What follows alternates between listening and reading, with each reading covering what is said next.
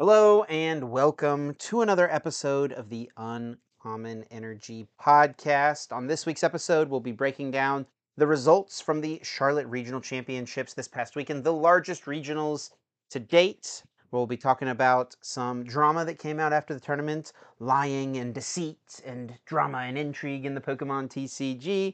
We will, of course, have everyone's favorite segment, Guess That Flavor Text. And then we're going to wrap up this episode by talking about the Liverpool Regional Championships coming up this weekend, where the meta's going, make some predictions, and then we're going to have our exclusive bonus episode over on the Patreon, patreon.com slash uncommon energy podcast. If you would like to support us and get a 30 minute extra bonus episode from us every single week, my name is Chip Ritchie, joined here as always in a different location. Actually, well, the same location for me. New location for Azul. That's right. Chip Ritchie here with Azul GG. What's going on, Azul? How we doing, man? I'm doing pretty good, Chip. Just got back from uh, the championship over in Charlotte. Did not have as good a run as I would have liked. You didn't get back. what are Um, you talking about? Well, I got back. Well, got back to here from there, but I wasn't here before. You were not here before. Um, For anyone who's listening, we are recording in person this week. yeah, I live pretty close to Charlotte, so Azul came home with me, and we've been recording a couple things, and we're recording the podcast here in person this week. But yeah, Charlotte. came there from here. I did not have a great run in Charlotte, but one thing that was great though Yeah. to come out of this weekend was the amount of support we got on the new YouTube channel, youtube.com slash uncommon Slash underscore- at. slash at. That's the Yeah. new It thing on is YouTube. weird. That's how they do it. Yeah. Well, I think you can still go get there by going to slash uncommon underscore energy. Okay. You don't have to do the app, but the ad is like a way to like interact with it on YouTube, maybe more specifically, to be honest. But uh, yeah, we new YouTube channel, new style of videos from us, new style of videos in general. I think in the Pokemon TCG space, we're doing something a little bit different. Not completely different to other TCGs. A lot of people did make a connection between the, the our first video over on that channel compared to stuff that people do in Yu-Gi-Oh and Magic and all that kind of stuff. So um, not new for TCGs, but new for the Pokemon TCG space. So we're doing something different that's not really being done right now on the new YouTube channel. So make sure you go check it out. We've already got a ton of support on our first video, yeah. and uh, we plan on being pretty consistent with our content. Um, at least you know a couple videos. Hopefully, shooting for like one to two videos a month to start off with. Yeah. Probably one video a month ish. Yeah. for the next quarter or so, and we'll see if we can ramp it up from there. But yeah, really looking forward to what we've got going on the new Uncommon Energy channel. Thanks so much to all of you who already went over and subscribed. Almost, but we're basically at 2,000 subscribers on that channel uh, in one video with over 13,000 views at this point. Absolutely Good start. incredible. Yeah, thank you guys so much. And so many like super kind comments as well. Like people, uh, and that's something as well this weekend in Charlotte. I had a lot of people tell me like they loved watching the new evolution series. So yeah if you didn't watch it yet we're doing something called the evolution series definitely drawing inspiration from uh simo is a big yu-gi-oh youtuber. He did a series called the progression series with yu-gi-oh. Also um another youtube channel team aps who just in general when i've recorded tabletop videos in the past like i've always taken a lot of inspiration from them. So we uh kind of tried to do some of the things that they were doing over there with yu-gi-oh on this new YouTube channel. And yeah, we had a great time making the first episode. It was a lot of fun, and it seems like you guys really enjoyed it. So I really appreciate the support for sure. Uh, I was also in Charlotte, had a pretty good weekend. I did the casting.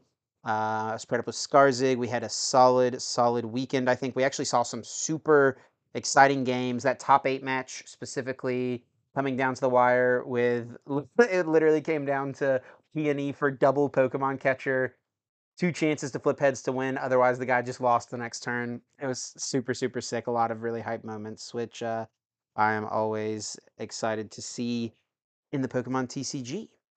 And uh, yeah, I think with that being said, Azul, we can, speaking of Charlotte, hop in and talk about the results from the Charlotte Regional Championship. First off, largest regionals of all time.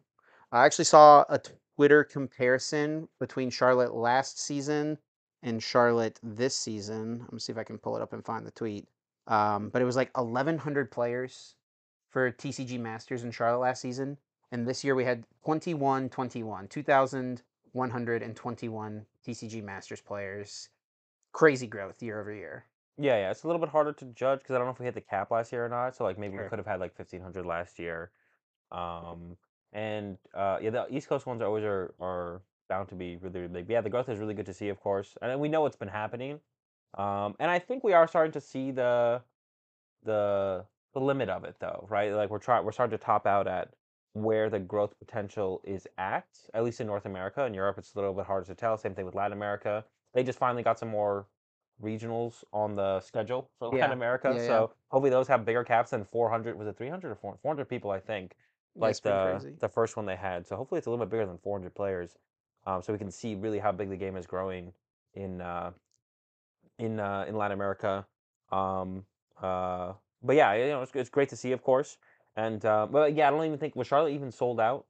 I don't think it I'm not sure that it was. There was Yeah. definitely It was open for a little while. space in the venue. It felt like walking around, and that's another big. thing that was like, you know, props to the organizer. It did feel like there was plenty of space in the venue itself, uh, and I think that like that might have something to do with why this tournament, um, you know, was able to sell so many seats. Right? Like Yeah. if you think about the Orlando Convention Center and how packed we were last year with 1500 masters plus like the like 750 or whatever video game probably had uh, we were pretty crammed in that venue if you remember last year but that's a pretty big venue so Well, there was hopefully there plenty more halls. Yeah there- there hopefully was we find bigger halls and stuff like that Yeah, but and I guess um, uh, the bigger thing almost coming out this weekend was the seniors getting their first day too. that's right Right, they had 247, I think. They need 227 to trigger the day two. Had their first day two, five round day two, not six rounds because you do need 800 players to get there. But to be honest, seeing the growth in the seniors and juniors divisions, like the juniors weren't that far, right? What was the number for like juniors? 190 something Yeah. Um, lot. I'll So like. NAIC, if it's allowed, juniors could have a day three day twos. juniors was 195 Yeah, that's that's 32 players off. yeah very close So at NAIC, if they allow like 300 juniors to register, um, I wouldn't be surprised if that cap hit. We could have a day two for juniors, seniors, and masters already this season, with just getting the first seniors day two. I feel like actually, but the juniors and seniors numbers are pretty comparable. It feels like most of the time they're pretty. they're pretty close, close, they are pretty close Yeah. yeah, Um, so that's really cool to see. I think that's act- actually more telling almost for the growth of the game. Um, the Masters division is huge. It's been huge. It's been growing, but it's a good sign that we're seeing the juniors and seniors division start to hit new uh, new strides as well, right? Yeah. So we did talk about the seniors day two setup and all that, uh, and it did end up being six and three. Did make it into day two, but it was not clean cut into day two. Several six and three players did miss. It looks Yeah. like four of them missed out How on made it? cut. Uh, Four on day two, not five. It looks like five or so. One, two, three, four, five, six. All right. So 630 60 40. 680 uh, 18 pointers made it. And if we look at the last round of Swiss, we can see what the record needed for top cut was. And yeah, 30 match points did not guarantee Gabriel Fernandez. Oh, Vinny's Oh. brother, unfortunately bubbling out of top eight. That would have been crazy if both of the Fernandez had come over from Brazil and Pretty insane. Masters and seniors. Yeah, be crazy. That would have been so sick. Yeah, Gabriel and uh, spoiler alert, Vinny as well, who we uh, we haven't really talked about Vinny a lot on the podcast, uh, but we've both known who Vinny is for a very course, long yeah. time. Um, very strong player in like the the COVID era in the online tournaments, and then was a senior for the first post. I remember even, and I was t- I, season. I talked about this on the broadcast this weekend. Like, I feel like I remember back in like 2018, like seeing his name in Twitch chats and stuff. You know, Oh yeah, like, yeah, yeah. like he's been around for uh, like, and he has to have been like 11 or something like that whenever that was happening. So they've been playing the game forever. Gabriel Fernandez from Brazil, of course, the senior division world champion this year. Uh, did not make it into the top eight though. And Um, actually, it was funny. I think I even mentioned this. I was like joke about it on the podcast a couple months ago, where it's like, Vinny, where are you at? Gabriel's like overshadowing you, overshadowing in one world. Um, I think even won the region, the only the Curitiba. I think Gabriel won that as well, if Yeah. I'm not mistaken. Um, but yeah, of course, Vinny's in Masters it's a little bit more difficult. But Vinny getting that first major win, which I think is just kind of expected, like to eventually happen. Um, you know, for how good of a player he is. It was kind of a matter of time situation more so than anything. for sure. I mean, and it's his first year in Masters, and Yeah. he talked about this on the broadcast this weekend too. Like they have not had that many tournaments. Yeah, he hasn't been really been able to He show. got top 16 in Curitiba. He got Yeah. top 64 at LAIC.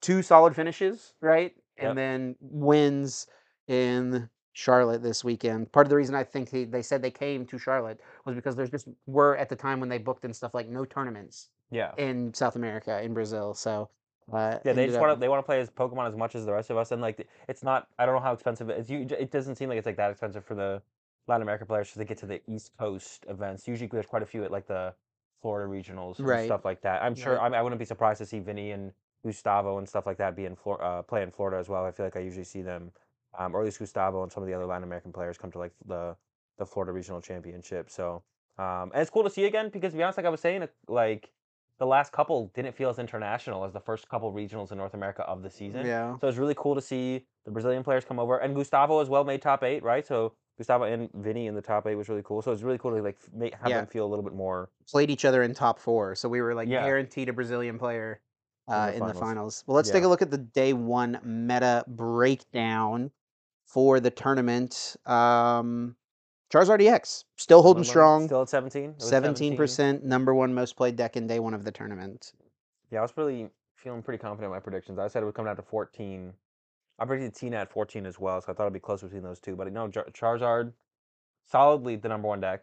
Yeah. I would say. Now, and you, we talked about your tournament, uh, but we really didn't talk about what you played. You decided to play Peony Miraidon Yeah. for the event. Mhm. Now, uh, in the past, you haven't been the big fan of Miraidon, but obviously, yeah, ever since Paradox Rift came out, you know the deck the hands pretty big deal. looks a lot different. It's I've always I've kind of said as well, like it feels like a Iron Hands deck that facades as a Miraidon deck. You know, like you've got other good lightning stuff. Miraidon attacks sometimes, but Yeah. Miraidon is like really getting you going, getting you set up, and it's all about the Iron Hands. Like that's why the deck is so strong right now. Uh, but yeah, what led to you deciding to to go with the Peony Miraidon for this weekend? We see that Um, Miraidon overall was the third most popular deck in day one. Yeah, and we, I mean, we just kind of ran our process. Our predictions were the meta was going to be a little bit better for Miraidon. Tina would be a little bit more popular. Charizard would be a little bit less popular. We expected Guardy and Mew to be a little bit more popular as well. We definitely did not predict Roaring Moon to be Yeah, almost 10%. and that's a tougher matchup. I feel like for Miraidon, like slightly unfavored. I, I would say it's 50 50. Okay. Um, I mean, like, I lost to Ben Cryer uh, day one, and uh, he was playing a catcher's build, which can be tough. But, like, you know, even if they are playing like the catcher's build or they have cross switchers, they can get the first two prize knockout. But it really is about who goes second because, like, if they have to put the Lumineon play or the Squawkabillion play, you know, I can get a turn one knockout with a Raikou and then a hands for three later, Yeah. right? So I'm not pressured to have to KO a two prize Pokemon immediately. Whereas it's like, even when they go second, it's more likely they can get a two prize KO. Um, but they have to do it, right? So I think it's still like about a 50 50. Definitely not like a matchup we were, we were, we were playing Miraidon with the idea that the meta would be good for Miraidon, not a bunch of 50 50s. If we want to play a bunch of 50 50s, we would have just played Tina. So with Moon being as popular as it was, it definitely wouldn't have been a situation where it's like, oh, it's just another 50 50 for Miraidon. We've been like, this is a reason to not play Miraidon, is we don't want to walk into another 50 We don't want to walk into a 50 50. We're looking for advantages if we're going to play the Peony Miraidon deck. So it definitely, if we knew what the meta was going to look like going into the event, we wouldn't have played Miraidon, I don't think. But we expected something a little bit different, me in particular. Yeah, I feel like the big shock on here is definitely the Roaring Moon at Yeah. nearly 10%, 9.67%. It converted really well into day two. We'll talk about Yeah. that in just a moment. Um, And on top of that, yeah. Well, I I- like uh, the question I would want to know is like just like why did Mar- I- it feels like it's almost out of nowhere that Roaring Moon uh popped up and become so popular. What led to it? I mean, because I feel like in Portland, I think it was like not even in the top six. I can go double check. Um, my guess would be there was some hype for Roaring Moon going into Portland, but maybe there wasn't enough time for enough people to adjust. Um, and I think the Ross build from Portland got a little bit of hype as well, Sure. for sure. So I think it's probably a combination of those two things. Like it's one of those things where it's like In Portland, it was not in the top Yeah. six day one. By the way, going into Portland. Uh, day Roaring two, it snuck into the day two meta share Yeah, in Portland at six point six percent. going to Portland, it was getting a little bit of hype before Portland, the hands build specifically. But there wasn't enough time for enough people to adjust and then like realize its potential and think be it be a deck they wanted to play. But you know, people had enough time before Charlotte to actually make that realization that hey, I actually really like this deck. I think it's good enough. Uh, and I think the Ross build also has a lot to do with that as well, which which kind of came up from Portland, the jellies and stuff like that. So people just had enough time to uh, adapt their build to the jelly build, uh, plus kind of feel confident in the deck as well. Um, I think we even saw like, which I was actually surprised, but I think Jesse Parker played Roaring Moon. I think JW's been super hype on it, like as far as their group goes. Yeah. Mahone did not go with it. Mahone was on the Mew. Yeah, yeah, I saw that. Yeah. I think he got top thirty-two, right? yeah, yeah. What? Top 32. I mean, his whole get up at the event was just funny with the Ravens chain and everything.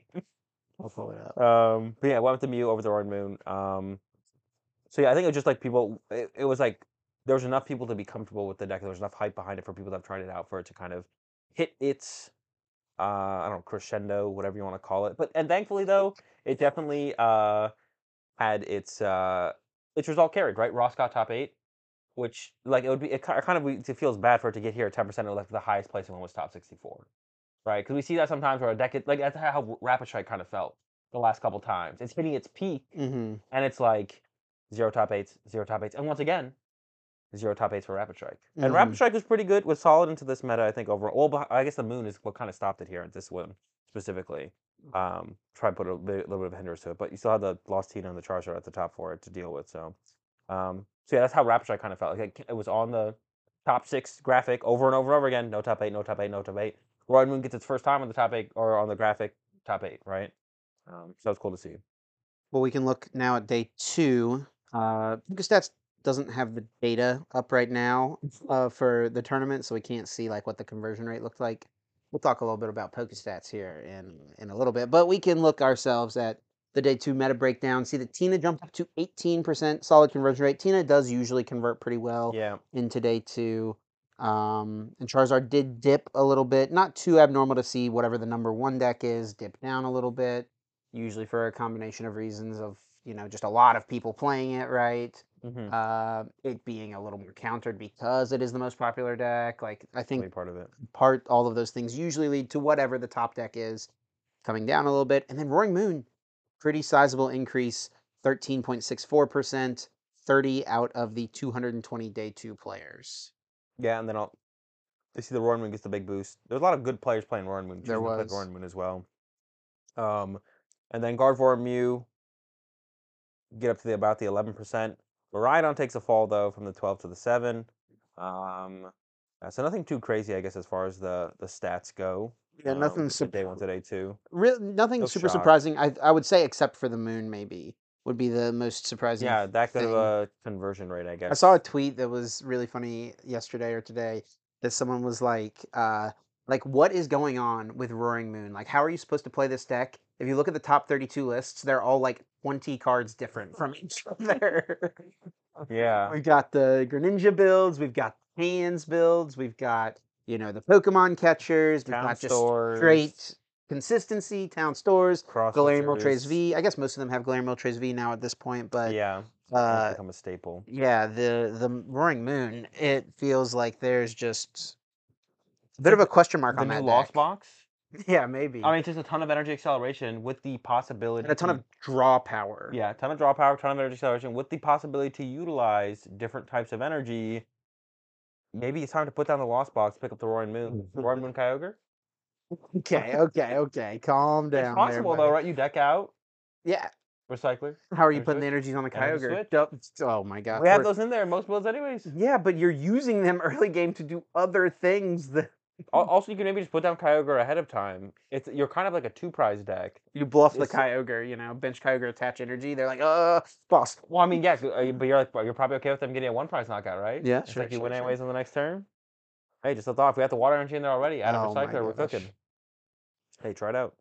Let's take a look at the results overall from Charlotte. Looking at the top eight decks, of course, we already talked about it a little bit. It was Vinicius Fernandez, Vinny Fernandez, aka is he still War Expert on uh, Twitch? I have no clue. I think he might be Vinicius Fernandez on Twitch now. That was his OG Twitch name, I know. Um, but yeah, Vinny, great player, online tournament grinder, and he gets the big win, largest regionals ever, 10k for first with the good old Lost Tina, and pretty good, solid looking list, right? Yeah, I guess like the big things to point out um, is on the Poke Gears, over the Ionos, no Manaphy, um, and then I call it the Alberto Conti switch count, which is just the four switch cards. I feel like Alberto's the one to have initially popularized that. Um, but those are like the big things that stand out to me. What are your switches? Do you play the Manaphy? Yeah. And then also has the Avery in here. Um, even though it does have the Poke Gears, has the Avery in here as well. Um, we usually, oh, I feel like, I mean, I feel like that is what uh, Bradner was running as well, was the two Poke Gear and the Avery. I was saying, I feel like it's usually like one Poke Gear plus Avery, or, um, but I could be incorrect on that. And then Bradner also did make uh, Yeah. top eight as well, so had Bradner in the top eight, and then Russell Montiero also in top eight with Vitina. Yep. So. Bradner will pull up his list here. He did have the man if he had the Spiritomb as well, so was teched a little more for Mew than uh, with the Avery, which is more of a tech for Gardevoir usually. Now Avery can Yeah. be good against like stuff like Avery. Honestly, is pretty decent against Mew at times. Um, Yeah, if you can like you know kill their bench and then KO a Genesect or something, or KO Mew with Star Mhm. Requiem, that like takes three Pokemon off their board. and Bradner had the um, three switch, two switch cards.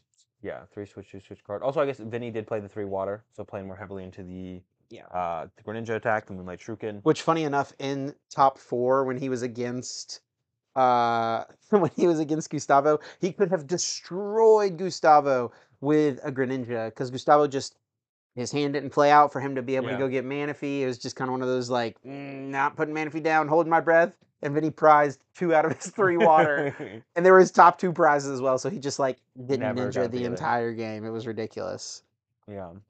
Uh, so yeah, I mean, like not too much different, right, between this list and the has the more tech, the more techs. I feel like Manaphy plus the Spiritomb, whereas in Vinny's list we saw neither of those. We saw like the fourth path and stuff like that. And then Russell's list here did have the Drapion as opposed to Spiritomb, so still tech for Mew. I do feel like uh, a version like this, like just pretty much. Well, I don't know. Drapion is interesting in Tina because you only play Path, Yeah. and Mew also plays Path, right? Yeah, So it it's can- pretty difficult to use the Tina, the the Drapion. I feel like unless you're like doing it very aggressively. Yeah, I mean, maybe there you could utilize it like turn one for two prize cards. Yeah. It feels a little bit weird to be that aggressive though.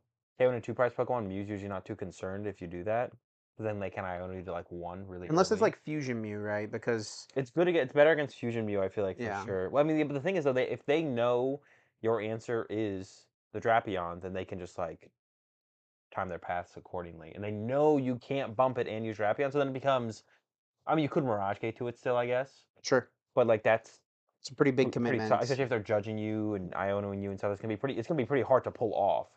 Um, so the Drapion's interesting. Also, you don't get kind of the dual value that Spiritomb gives you. Spiritomb's not only good against like Charizard, actually, if you have the bench space, um, but it's also good against control, right? Like you already have a good control matchup. It's definitely favorable without Spiritomb, but hey, can make it harder for them. Um, I guess I don't know how much the Rotom actually gets used in that matchup because of paths, but you sometimes want to save your paths for the uh, for the their stadiums. Do you want to get rid of their Sinnoh so you can use Jet and all that stuff like Yeah. that. So, That's really, I feel like, what Path is more useful for.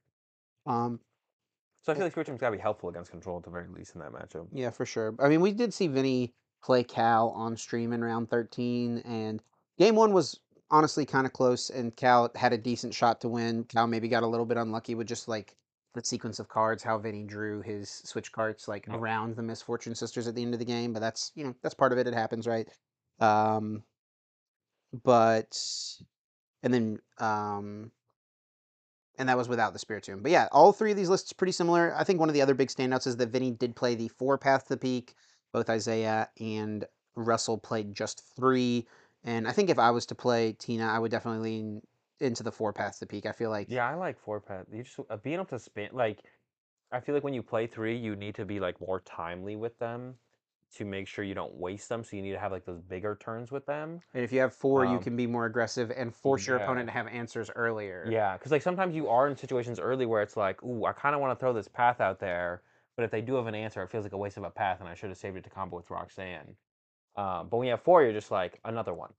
like, right, right. Uh, and it feels the same way, and it even feels the same way with Arche. It feels like the same with path decks in general, to be honest. Even with Arche, even with DTE Mew with the three and four paths, Yeah. I miss that fourth path sometimes when I played it with three paths. I'm like, bro, if I, I just want to be able to chuck these things out there aggressively, but you can't do it as aggressively if you if you have three. And then if you prize one if you play three, or if you lost on one is Tina, the other variants to be added into how much path you'll actually have access to is the loss on in between Colress and Comfey. Um, so I, it's probably a little bit meta dependent too. It's like how much how popular is Charizard and Guardian, Mhm. right?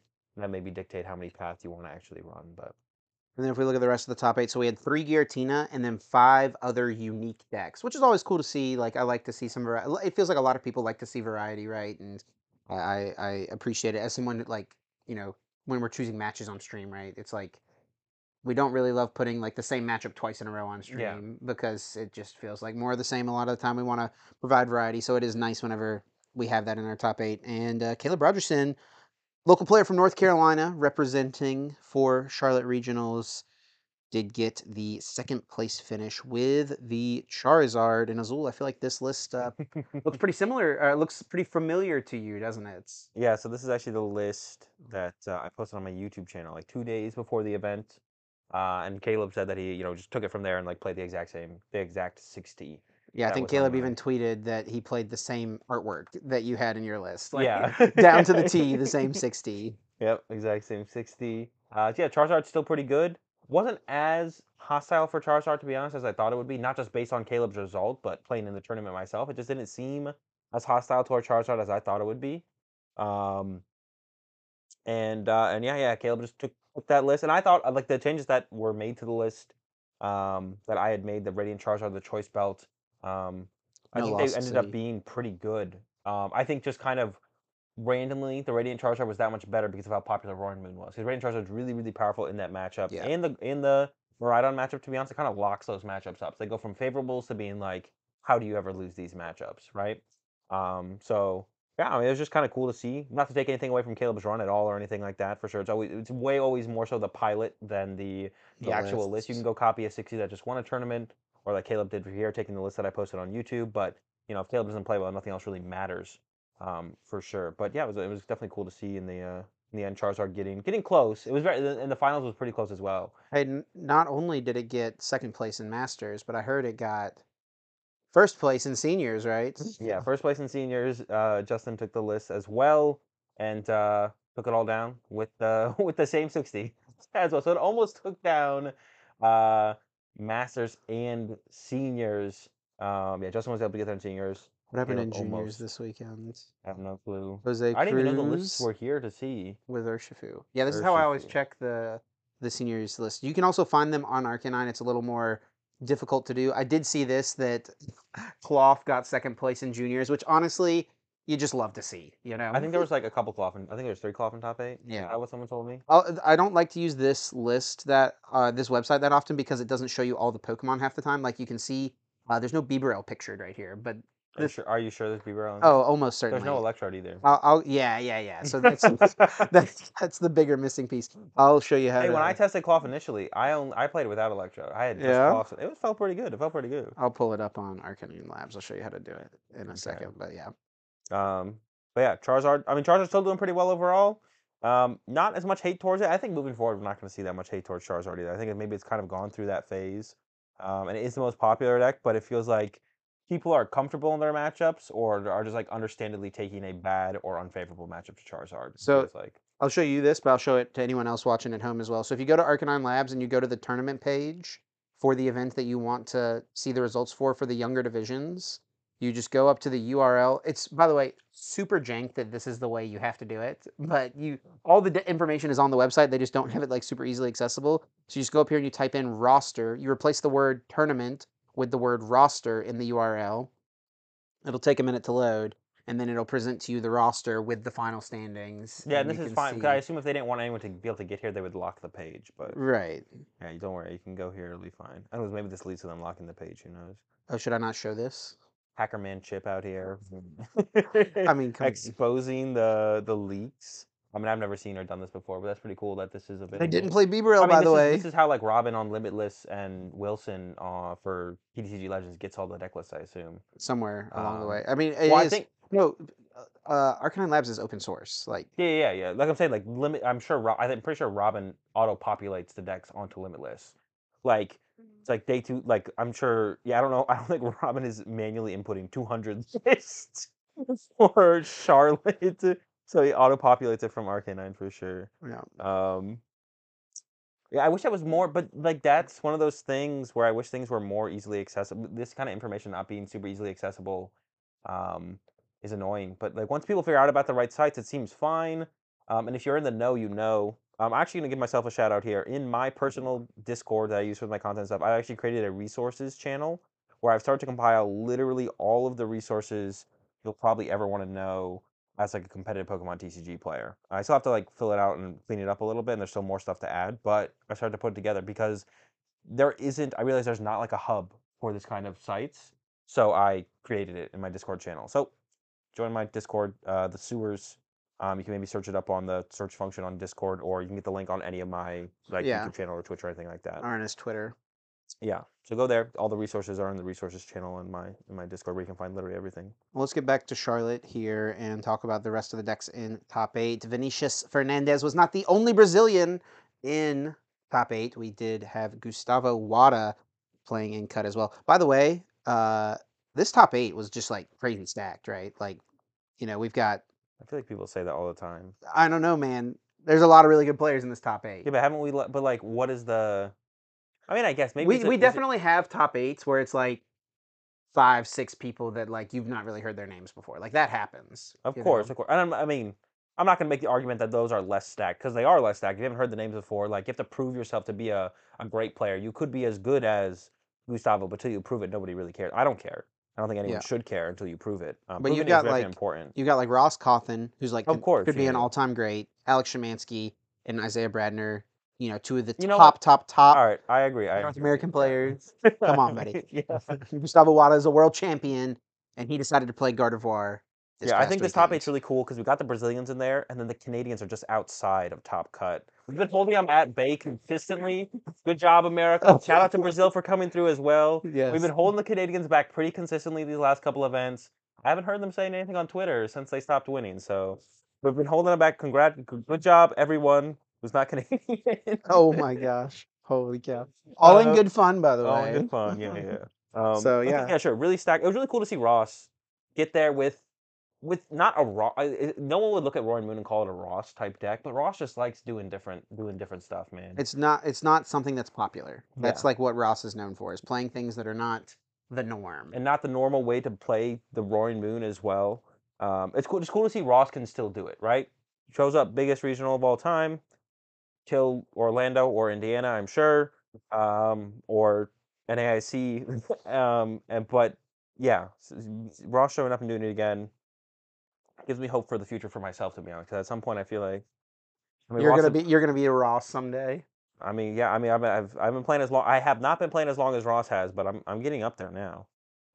During the years played, years grinding the game consistently. Well, let's Um, let's look at Gustavo's. Let's go in order here. Let's look at Go ahead, Gustavo's Gardevoir list. Is there anything crazy? He's got the Turo in here. He's got four path bumps. The work one worker lost vacuum. Yep, four bumps. Artisan plus collapse. double research. Pretty heavy on the consistency then overall. Yeah, overall pretty heavy. Only two candy.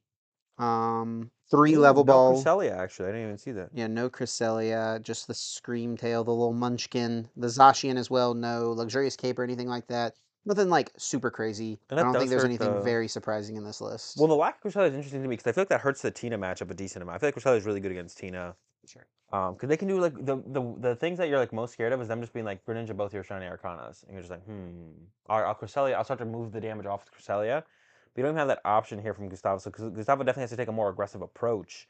Um, and even then, the Scream Tail is potentially limited from like poke damage on early Tina's early because if you're up against someone like Bradner with the Manaphy, that's where I want to go with that. But um, uh, but yeah, nothing too crazy. I guess like leaning, but I guess the, the, the interesting thing is the double research is like the most interesting. Just like leaning more a little bit heavily into consistency um, overall. Still only has two candy, uh, but when you're seeing that many more cards, that could be the difference maker of getting that candy Gardevoir off. But I feel like still most games you should probably do them range step even though you got the candies in there. Yeah. Uh, or even though you have the researchers in there, you know you can see more cards. and then we had in top four Ryan Miller with his Miraidon deck, his Iron Hands deck. Iron Um, Hands deck. Yep. And this was a pretty interesting one as well. Three peony, three research, right? Usually we Mhm. see peony and then like, you know, the peony build will play one Ryan or one Arven, Yeah. right? And then a few boss. Uh, Or you'll see the research build, which will have researches and then Judge Path or just a bunch of Iono uh, and then, you know, the bosses. But Ryan's list here is really just focusing on the aggressive part of the supporters from the two lists, right? Yeah. And then has like the so has like the when everything's going together, I got it all going. Let's just research, let's draw some cards, or like, oh, I just need some generators here. We got the peony. So you have like both the best of both worlds. Um, you're not including the Iono part. So yeah, just the aggressive side of everything. Heavy on the EXP share, which I think has kind of been discovered uh, as like the the decks what the deck was missing. Um, I think me and my group uh, had the same thoughts with that as well. I mean, saw Nick Moffat had the EXP shares in like the Path build at Portland. Um, and yeah, the EXP shares, I've been a big fan of them in Rhino for a while now. And yeah, I think they are the missing piece. And we see uh, Ryan here, uh, going the extra mile, three EXP shares, and two town stores. Yep, really wants to get those in play. And it really is the big difference maker. Like when we were testing the Tina match, it was like, oh, if you get the EXP shares down, you just beat Tina. If you don't, it's close. It's kind of sketchy. If you don't like run over them early, if they stabilize and you don't have EXP shares set up, it gets kind of sketchy. If you got the EXP shares uh, in play, you just kind of win. That's like a big one for those, and also like gives you a, such a stronger route against Charizard as well. Being able Mhm. to retain a couple energy makes a huge difference going into the late game, um, for sure. So I really like this list. I really like the list. You have the, you know, because sometimes you do just want to see cards and you don't really care about finding your generators just quite yet or anything like that. And also the Pokemon catchers, like you mentioned that that was the deciding factor in the yeah, top four or top- top, eight game. in the top eight match to get to the top four. Uh, and the Pokemon catchers are sick. Um, me and my group actually ended up running one Pokemon catcher ourselves because when we were coming down to it, it was just like, um, well, I guess the biggest thing that drove that behind it is like I had tested Pokemon catcher in like a energy sticker build of Miraidon, like just flips. yeah, like a silly Uh, deck. and I was like, the catcher is just insanely good in here. I was like, this is just good. Being able to go peony for a catcher and possibly win the game on a flip is just insane. yeah, Um, so when we were trying to like fill out the last couple slots on our list, someone brought up the boys list and was like, "Let's play four catcher." And no, none of us were like, "Yeah, let's do that." We're all like, "No, but what about one catcher?" and then we end up with the one catcher. Um, and yeah, it was, it's, it was really really good. And yeah, Ryan, you know, going all the way top four with some catchers, um, kind of probably proving it for sure that yeah, the a couple catchers we can just peony for a catcher. It's just like it's pretty sick to be honest. yeah, pretty So cool. I really, I really yep. like this, but I think it's a really, really, uh, it just seems like a really, really refined build, and all the for all the things that like Murata felt like it was missing or needed to emphasize a little bit more. Heavy EXP shares, catchers, peonies, but also some researches. Yeah, it's a really sick list for So, sure. as someone who played Murad to this tournament, like, you think if you knew about this build, you would have played something more similar to this with this this similar supporter count? I would have to have tested it. I don't like the two boss, Yeah, sure. but compared to like the list that um, me and my group ran, we didn't play the Lumineon, and I honestly did not miss. I would have never you didn't play the Lumineon? I No. thought. You, oh, that was we okay, cut the okay. Lumineon. That was our catcher slot. Um, I really like the three raw boss. Um, but I could see like yeah, Lumineon. I never missed the entire tournament. I could see still like potentially it being better than I gave it credit for. Um, I personally didn't miss it the entire tournament. I don't know how the rest of the guys felt after the end of the tournament, but I definitely would have really once I, just looking at this, I really like it. I definitely would have given it a shot for sure. I would like to have uh, you know ran some games with it and see if I think this is better than what we ended up playing. Um, like I said, I like all the ideas in this build for sure. Three EXP share, double catcher, sure. Like twos, maybe. I wouldn't go like up to four, like Lee Boy did in Portland, but like two, one to two, I can definitely love that. Um, the only thing I would definitely change is I'd definitely cut the Raichu for a Super Rod. I think Super Rod is definitely better than the second Raichu, but um, everything else I love. And I would say if anyone's looking to pick up Miraidon again or knows wants to know where to go next with it, pick up this build. Cut the Raichu for a Super Rod is the only thing I would personally recommend. But yeah, as all the, the the ideas I think are all really sick. And then I think I don't know. Is is this the most unique deck in top eight? I'm not sure. There's it's really hard to identify what the most unique deck in top eight. Oh, I guess would be. before. We have seen it before, but we've seen kind of everything before at this point. I, I, guess like I would give it to the Miraidon over this. Sure, sure, sure. Okay. Well, we did have Alex Shemansky. I don't know. Radiant Charizard, it's interesting, right? Because Fontenot won the regionals with it. Yep. Right? A, lot, a little bit of hype behind it. The double devolution, very solid into a Charizard heavy meta, right? hmm Um, but it's like, it did, you know, he won that regionals with it. A couple people played it at the next one, didn't do super well. It's been falling off the map. Even Christian, I feel like I wouldn't say struggle. I don't know if he like played poorly, but he didn't have like a great follow up finish as well. So, you know, He got like I top feel 64 or like 70th or something Yeah, because that. I feel like some people like get a top eight with like a weird list, and then they come back and like top eight again with it, Mhm. turn strong- then they can like prove the point, right? But regardless, Alex Shemansky here, top eight with the Radzard. And he was Yeah, the first seed going into cut. He had like 37 match points going into round 15 or whatever. Was debating conceding to Bradner as opposed to just taking the ID. Did take the ID. Uh, and then maybe got a little unlucky that it was Miraidon in the eighth seed. Um, I don't know if that's necessarily. It probably is slightly favored for Miraidon, right? Especially like double iron hands. I feel like if Ryan Miller had the, there was a situation in the second game. Ryan Miller lost game two, um, but he had to discard his second iron hands, and if he had just had access to making two iron hands, Super Rod. super odd, exactly, he probably would have won that game, right? Uh, but yeah, regardless, Alex Shemansky top eight with the Radzard, Yeah. Sablezard. a tweet from Alex after the event was unbelievable that I choked this event. It should have been the freest run of all time. I made some bad plays and got punished. Is what it is. Longer tweet after I make it to my flight. So definitely feels he feels like he could have gone further, and poor play was the thing that led to his downfall. Is what he feels like in the end uh, to stop the run. So who knows where the potential with the Radzard was? We could have seen another Radzard dub. Definitely has a good Tina matchup. I'll say that. I think it has a pretty good Tina matchup for sure. Um, the, Charizard, matchup is sketch. The Marta matchup I think is definitely tough as well. Um, but it really just comes down to like drawing the Raihan to like get the response KO on the hands or something like that. Um, Yeah. So I would say, um, yeah, I mean, I think Radzard's like fine. I, I would want to like play with some of its matchups more. Um, it definitely has some tough matchups, and uh, yeah, it's like not like a, a deck. It's not like a, it's not a Tina or a Charizard or a Gardevoir where I feel like they can power they their way through anything. I don't think Sablezard can quite do that, but it doesn't, it doesn't mean it's a bad deck, you Right. know? Um, or even like a Miraidon. I feel like a Miraidon can power its way through. It's like, oh, this kind of looks sketchy. Oh, they got Turn One Iron Hands and I can't respond to it. Well, I guess they just win, right? Yeah. Um, Radiant Charizard really doesn't have that as a as an out like some of the other more powerful decks do, but it's good. It's solid. Um, there's a lot of like there's a big steep lear- learning curve to it though. I think in its matchups, um, for sure. So it is like a tougher deck to play, but I mean it's a solid deck for sure. I don't think anyone would. And maybe maybe it's the best way to play Lost Zone besides Tina. Then we've got Ross's Roaring Moon here. We talked about this a little bit. Um, but yeah, it looks just like a solid, straightforward, consistent list, right? Trekking shoes for energy switch. No water energy or anything like that. Just really focused on attacking with the Roaring Moon, the Moltres, the Morpeko, sometimes the right?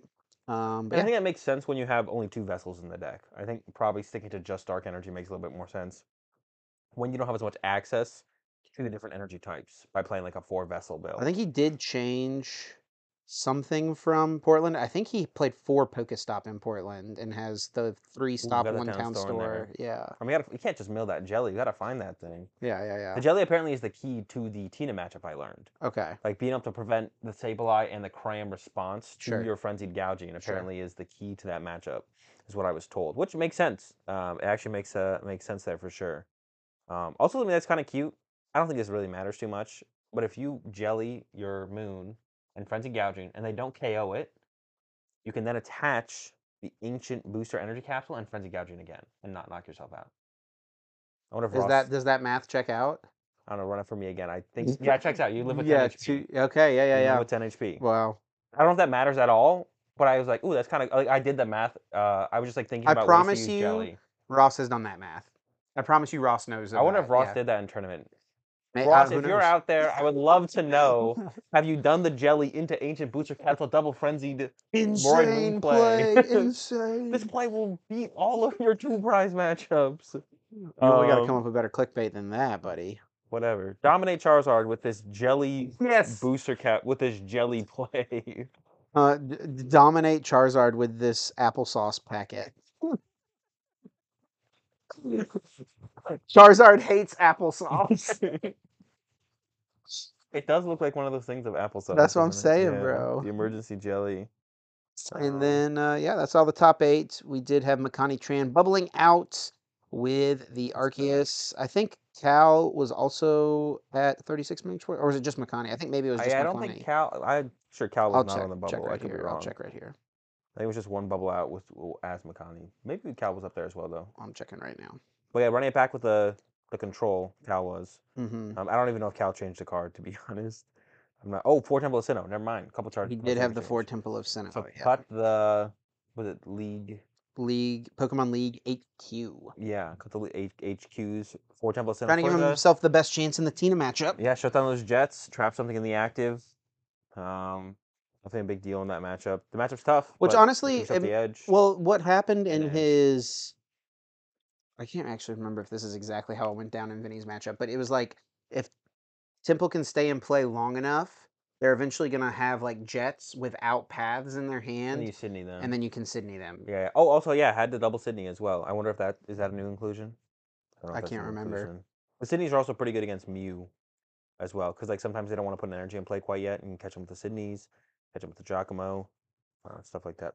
And then, yeah, um, Makani on the Arceus deck did have a 3 3 Bieber. Has He's been playing 3 3 Bibarel? That's I thick, think right? that's new. I think that's new. Also, I just want to check this real fast because this is like the one thing I uh, I brought up about Makani's list when I played it, or when I saw it, not played it. Oh, when I played it too. How are you gonna play an Arceus deck with three path, Makani? At Portland, I was like, what is this? After I saw that, but the four path He took in. notes. He took notes. I was like, bro, three path in an Arceus deck? I just like it feels so bad to only have three paths. But fourth path making its way.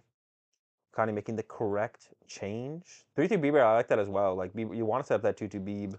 yeah. Um, it feels kind of similar to like I feel like as well, the last couple tournaments, I guess before this, consistently when I would walk by Ooh, the Mawile's back. as well. Makani's games, hmm there would be like no Bibarel in play. like when it was 2 2 Beeb. Yeah, You just don't find them quickly enough. And it's like you can find a spell for Arceus, right? yeah. Uh, or in- like for your Zacian to get your energy in play, whatever it is, right? But yeah. now, 3 3 Bib, we're setting the boy up. They're setting up hopefully multiple. We're hoping for for two two in play. Also V guards in there for the so respecting the Tina a little bit more with the V guards. No V guards were in the Portland list. Also Mawile's in here for the cheese against Guardy. Uh, against Charizard, it is a possibility as well. Although Mhm. less good against Charizard, I feel like post Portland. um, Portland um, after uh, I got top eight with the Switch. Um, I feel like a lot of people yeah. are- were playing some form of Switch in their Charizards, as you should.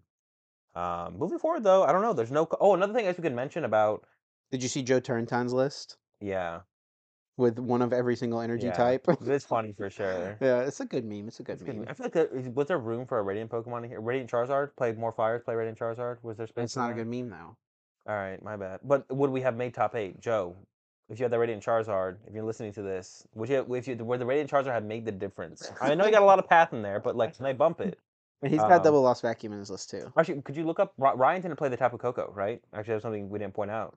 Um, Oh no, he did not. Yep. Yeah, which I think is correct. We didn't. Me Yeah. and my group didn't play Tapu Koko. We're like, I would assume most did not. yeah, we're like, I you know I, I got top eight in Portland with the Switch. Been preaching about the Switch. Most people seem to have picked up on the Switch, or more so picked up on the Koko. Only one person in day two played the Tapu Koko EX. Who was it? Was it Moffat still with the Koko? No, or- more than that. Sorry, Oh, I four people in day two played people, it. Okay, was Moffat Moffat did well. have it, which yeah. makes sense because I think Moffat was still playing the Path Judge build. Which if you're gonna play that build, playing the Koko makes more sense.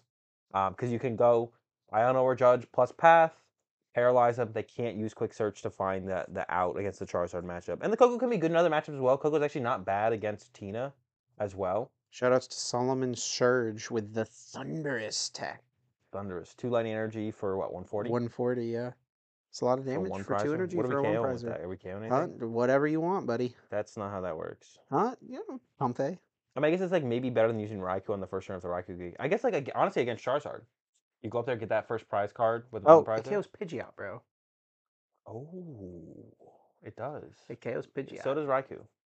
this is one prize. Yeah, but they have counter catcher. True. I don't know. I don't hate it though. I don't. I don't. You could. You could go. I guess you are living a one project, but they have counter. They're just gonna counter catch. It all comes back to they have counter catcher. I mean, they just do. Yeah. I've seen it.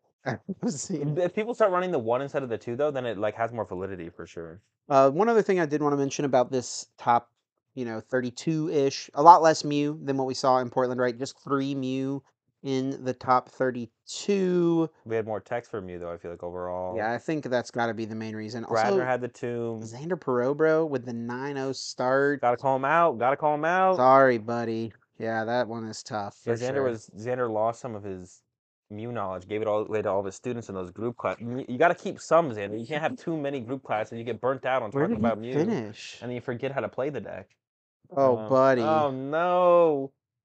Oh, that's tough. Not That's to call him out further, but I wonder if that's the biggest 9-0 drop off. chill. He started off one and four. I remember that. 10 Um, and 5. Yeah, I know that's a. I know that was a rough hit for him because I know he's been looking for that top eight, That's that next tough. top eight. uh, Yeah. and I, I know it'll, come around to him for sure. Um, that is a, yeah, it is tough. Nine zero into Is there anything else here in the top 32 you want to call out? Not too much Charizard. There was a few more down at the bottom of this top 32. Uh, we did okay. Hey, one more thing to call out. We got Jarrett Gamilla with the Gholdengo. and speaking of Top 32. top thirty-two, we could bring up uh, I guess our predictions because that was one of our predictions. Highest placing Gholdengo Azul, top thirty-two, chip top eight. What? The neck's cool, but it's not that good. Oh, she was so close. She was so close. how, how was Jarek up there towards the top tables? He lost in like round 14, I think. But yeah, he was up there during the during the day and day two. Yeah, yeah. And then I Um, ID'd in the last round, I think, to guarantee top 32. He and Aiden Koos ID'd. instead of playing it out to try to get top 16. What? I don't know about that. But yeah, the Gholdengo. Um, nothing super crazy in this list. I don't feel like uh, being aggressive with the option of the canceling clone Greninja, cross Yeah. switchers. It's all kind of stuff we've seen, right? Yeah, no melodic. Which but I think pretty much everyone's off the melodic from what I can tell. No Avery, which is something you were talking about liking in this deck a little bit. Yeah, but- they have the, there's a canceling clone in there. It kind of has the same idea. It's like you play Sure. the Avery because they have to bench the Manaphy. So even if they don't discard the Manaphy, it makes their bench weird. Canceling clone just to immediately bring up the Manaphy and then you know get the KO around it. So Why are why are we playing the continuous coin toss Gimmighoul? There's one that has call for family, uh, Team Devo against. and I think it has one less retreat as Team well. Devo against Sablezard and what's the other one? There's one more. Tina if they have the TMD, Devo. That's like the only reason. Sure. Uh, against against Tina, I don't think they have time to do that though. Where and a lot of them don't even play the TMD. but Also- against Sablezard, they definitely have the time. And honestly, you just lose to Sablezard anyways. You know what the real reason we might be? Probably be calling for family. Do you actually have a reason? Yes. It's because this is the one that had the this full art. The only full art one is the one that has continuous coin coin toss. Is Jarek? Does Jarek? I think that blame? Jarek was playing the the the full art Gimmighoul. I don't know, Um, I'm trying to call for the fan, but we're trying to get the squad out there. yeah, I was running. Uh, I I had been testing out with the call for. They playing the call for family one feels way better. Um, because I've been testing out with the call for family one. And BMT's call for family. It only gets one squad, but that's one more squad than zero more squads. So I don't know. The, the math adds up. one more squad than zero more squad. That's good. The math adds up. I guess one thing I'll shout out Daniel uh, with the Entei Iron Valiant. We haven't seen it pop up in a while. I don't think this changes my opinion of Iron, Iron Valiant Entei. I actually just think the deck is bad, but I think it's cool to see it still, you know, pop up once again, get into the top 16. Um, the deck's cool and the deck's fun, but um, Feeling cool to see frisky it- and fun, baby. it's just cool to see it like you know still be there. I guess. I guess that's how I'd put it. Like those decks kind of reoccurring. Um, and especially like you know going back to the Roaring Moon, Roaring Moon kind of getting its first first breakthrough performance. I guess one in top eight. There was two more in top sixteen, stuff like that. So um, it's just cool to see even the Golden Ghost. You know, iffy I think as far as like uh, a deck goes in the meta, but like still seeing it. You know, in the top thirty-two from Jarek and stuff like that. It's just like sick to see a bunch of these. Um, more off meta decks continuously break through. Let's finish our recap of our predictions. Uh, we predicted what we thought the most popular deck in day one would be. You said Giratina. It's not even close. I held true with the Charizard, and indeed it was the most popular deck. We already talked about that. And then over under one repeat top eighter. I need to look at it again. Uh, Azul said under. 'Cause I plan on being the only one. That didn't happen. But Yeah. I think it's zero, right? No, did Bradner make top eight this season? No, he got ninth. Ooh, Ninth, Shemansky. Ooh, does Shemansky got a top eight? zero? I don't think so. Yeah, I think this is a fresh top eight this year. Oh man, all fresh faces. Yeah, we've got a f- several. I mean, uh, Rogerson and Wada both have top 16s. Go.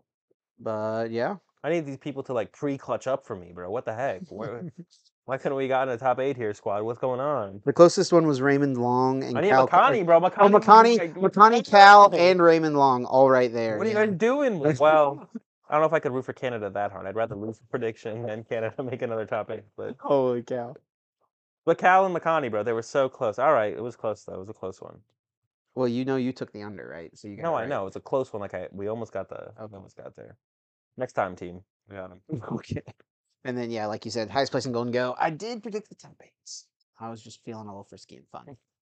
Um, and yeah, I guess after that, kind of just one big question. You know, moving forward at this point, two tournaments in a row, Giratina V Star Stars won. Is Tina V Star worthy of the title BDIF? Um, I mean, I guess probably right. Like I don't know. I, I like when I when I play the deck, I'm still not a huge fan of how the deck plays, but I don't know. We can't argue against like the consistent. It's not really part of your play style. Yeah, I guess I don't know. Um, I mean, you got Bradner, uh, top aided or was top, got ninth earlier in the season. Didn't do as well at some of the last couple continued to play. Did pretty well overall, making day twos. Hugar, um, doing pretty well overall as well. You know, consistently with it. Um, didn't have as good of a showing here as the last couple. Um, see Vinny showing up, great player. Chose to play the Tina, did well. Uh, John still got 19th after just winning Portland. Like, there, the consistency is there with the deck from the players.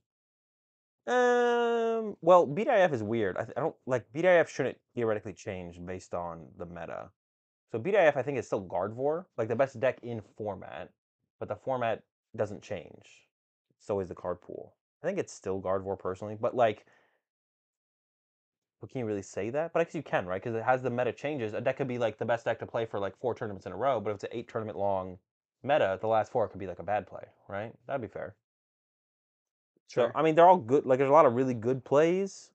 Um, I think Tina's Tina's maybe the best deck to play right now. It's a tier one deck in the meta right now, but I would still give Guardy like BDIF. Like, I don't think BDIF changes throughout the meta as the meta changes. Yeah. it's the there's format versus meta. Well, speaking of decks and what decks people are playing versus maybe what decks people say they're playing, we can talk about the Pokestats Live situation. So, for anyone who doesn't know what Pokestats Live is, so Pokestats, I guess, has been around in the game for a long, long time. I think like 2016, 2017, somewhere around there, right whenever, you know, the cash era kind of started. I think around 2016. Um, and it's always been, you know, it's kind of similar to Limitless, like tournament reporting. Uh, for a long time, one of the things Pokestats did that no one else really did is they compiled like League Cup data across the country, and uh, they also have a lot of information about like the Southeast Asia tournaments that a lot of other websites don't get really quickly. Yeah, Um, they're kind of like like Indonesia and uh, um, like all that area, right? Um, like major tournament info, smaller tournament info. Yeah. don't really do the League Cup thing anymore. But um, yeah, yeah, yeah. But uh, recently, it's you know been widely used by many people for the PokeStats Live feature made by Jared Grimes, which is a tournament reporting uh, or like tournament tracking, I guess, website where live tournament, live yeah, tournament updates. during the event where uh, players can report what they've played against and then like if you or i was not at a tournament you know or whoever is not at a tournament they could follow along at home and see like oh x person playing this played against x person playing this. And so and so won this matchup. You can keep up with who's still in contention for top cut and stuff. The website you can see like um, you know during the event kind of what's going down who's playing what.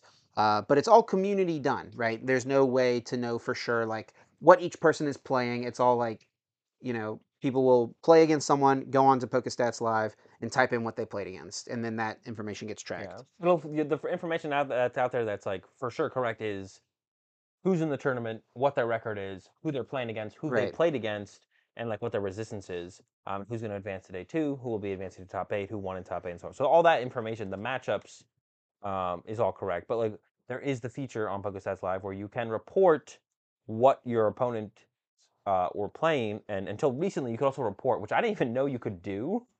Um, and I thought it made sense that I just thought you couldn't, Oh, it and it made right sense that you couldn't.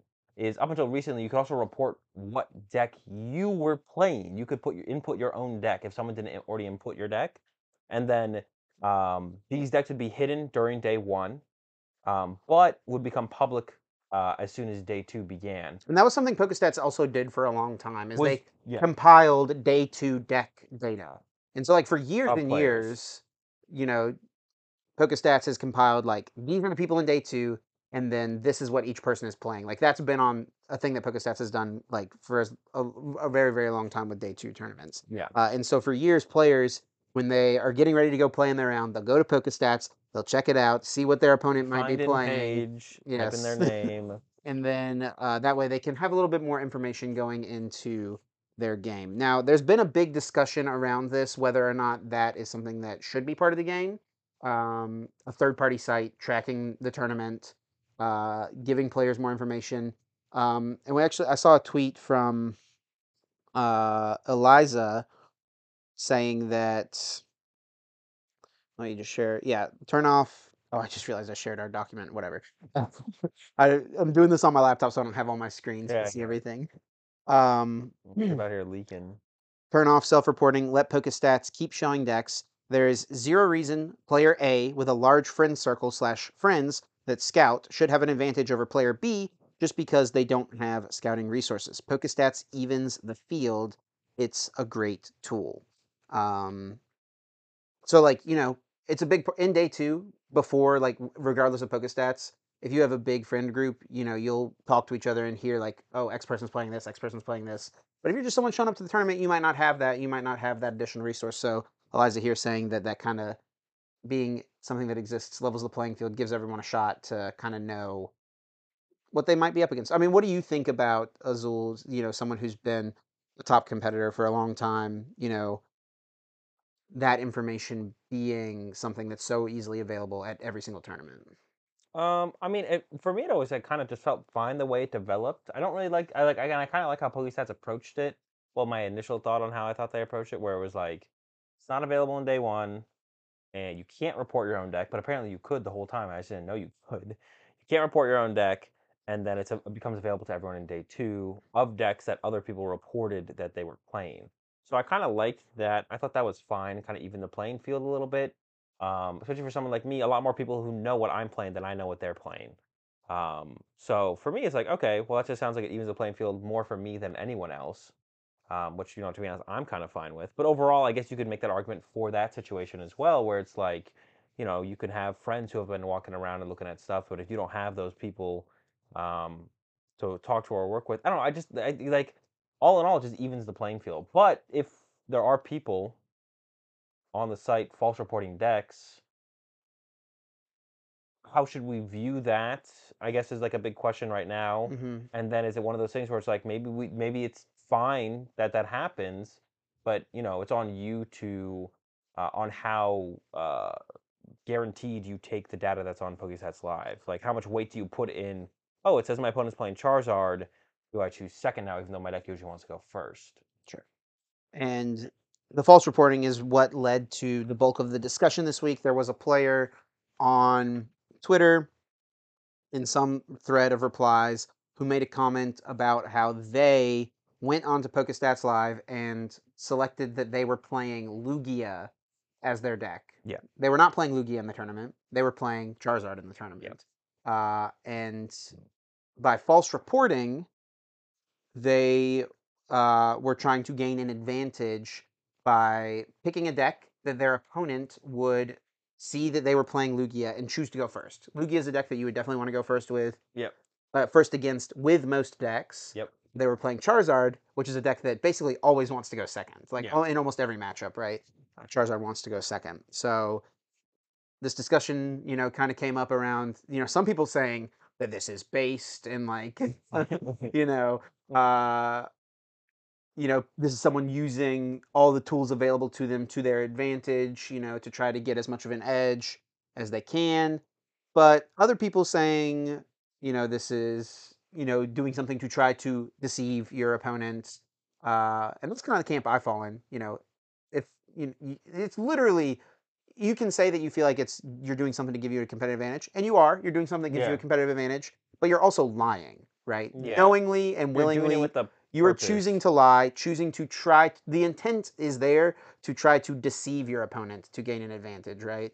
Which, whether or not that's against the rules, against the spirit, of, I feel like that's definitely against the spirit of the game. I don't know that it's necessarily outlined in the rules that something like that is explicitly not allowed, would be considered Yeah. cheating or whatever.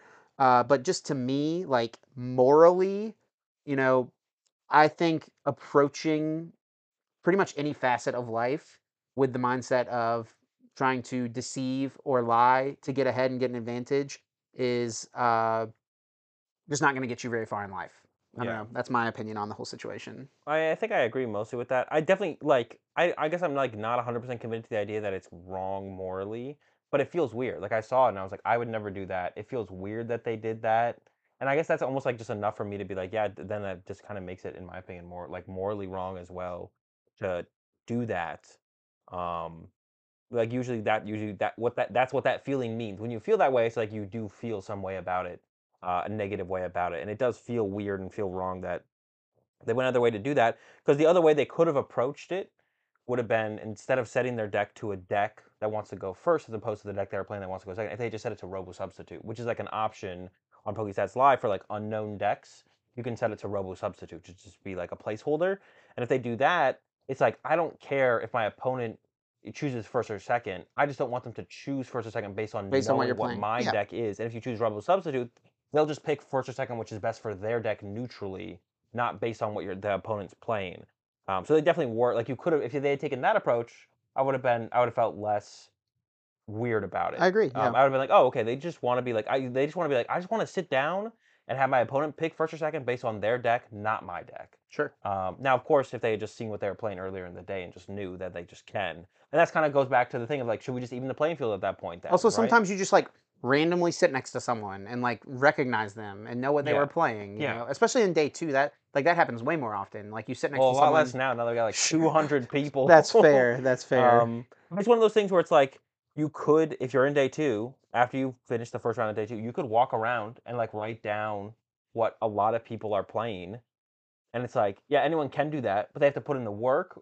Or should we just make it easier and give everyone access to it through PokeStats?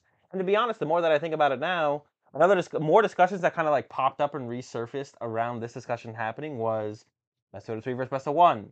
And should we have to check? How do we check our prize card? Like so many discussions I saw pop up so on many Twitter. discussions. Yeah. Um, and my current stance on the prize card thing, because it popped up, which kind of leads back to this, is I'm currently fine with the idea. the prize card thing, by the way, Oh, yeah, go ahead. is that uh, there's you know some people who think like there should be a rule that uh, players at the beginning of the game, you know, as soon as they do their first deck search, can just flip over and look at their prize cards, take note of what those six prize cards are, shuffle the prizes, lay them back out to save time. Yeah, yeah, to save time, just to like keep us playing more Pokemon.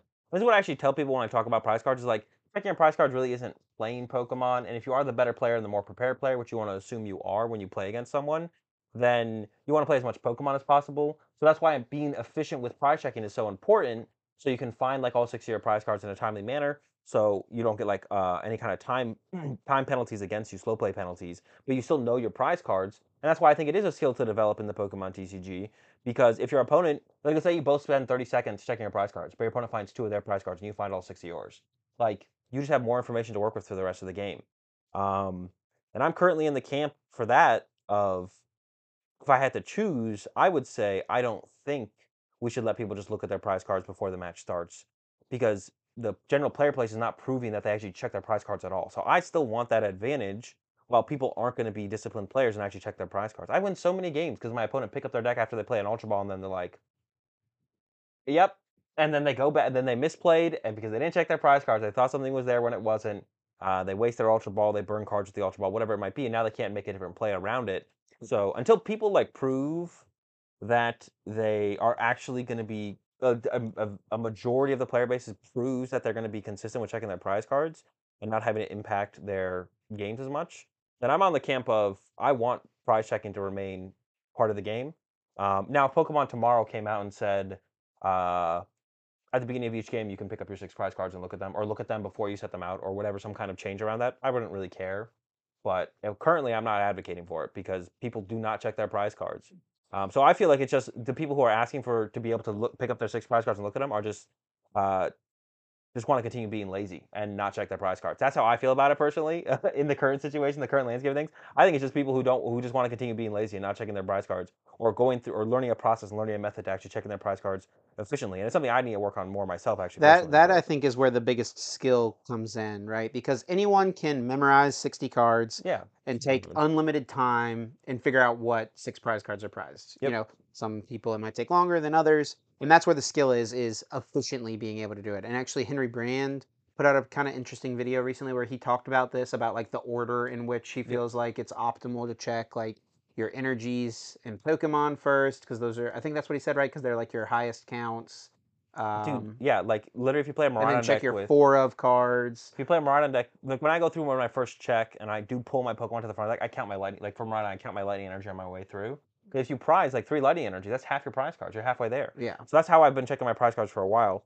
Um, I think Grant tells me, Grant, Which Grant? Grant Manley tells me, Oh he checks like Forest Seal Stone and an escape rope. And I was like, bro, you don't even count your lightning energy when you pass through your deck? It's like, that does, that's half your work. That's half the job is done. on your pass through, just count your energy.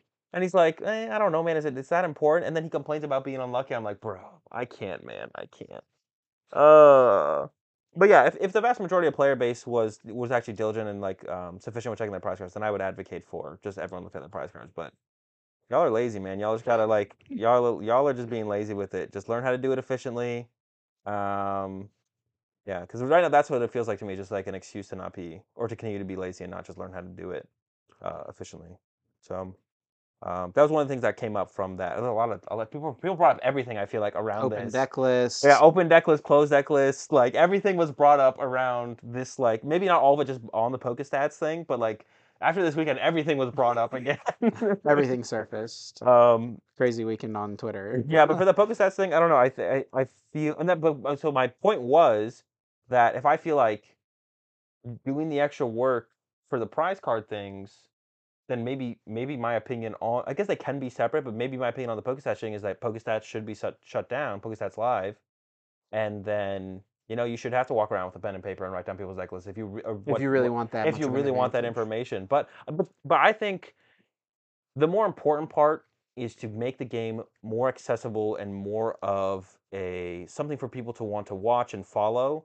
So I think PokeStats Live should stick around just so people can go to PokeStats Live while the tournament's running and look at what people are playing and look at what matchups are happening and look what maybe some of their favorite players or top players and what they're playing and how they're doing, Yep. what they match up against. I think it should stick around simply for that purpose because it's better for the game It's better for the whether game. you like it or dislike it um as long as it isn't a uh uh it's- it r- removes competitive integrity which i don't think it does really as long as it doesn't like hurt competitive competitive integrity it is neutrally good for the game for people to be able to go to PokeStats Live and follow the tournaments with like live updates, like the way you can currently Yeah. on it. So I think overall we should just have it based on that. Like, and that's usually my decision for these kind of things is like if it's helpful for the growth of the game, it should stay and should exist. If it can hurt it and it doesn't see and it seems kind of toxic, then it probably should go. If it can hurt it or it's neutral to the growth of the game. But I think PokeStats Live is only a, a plus or a positive in, in the ways of like the growth of the game.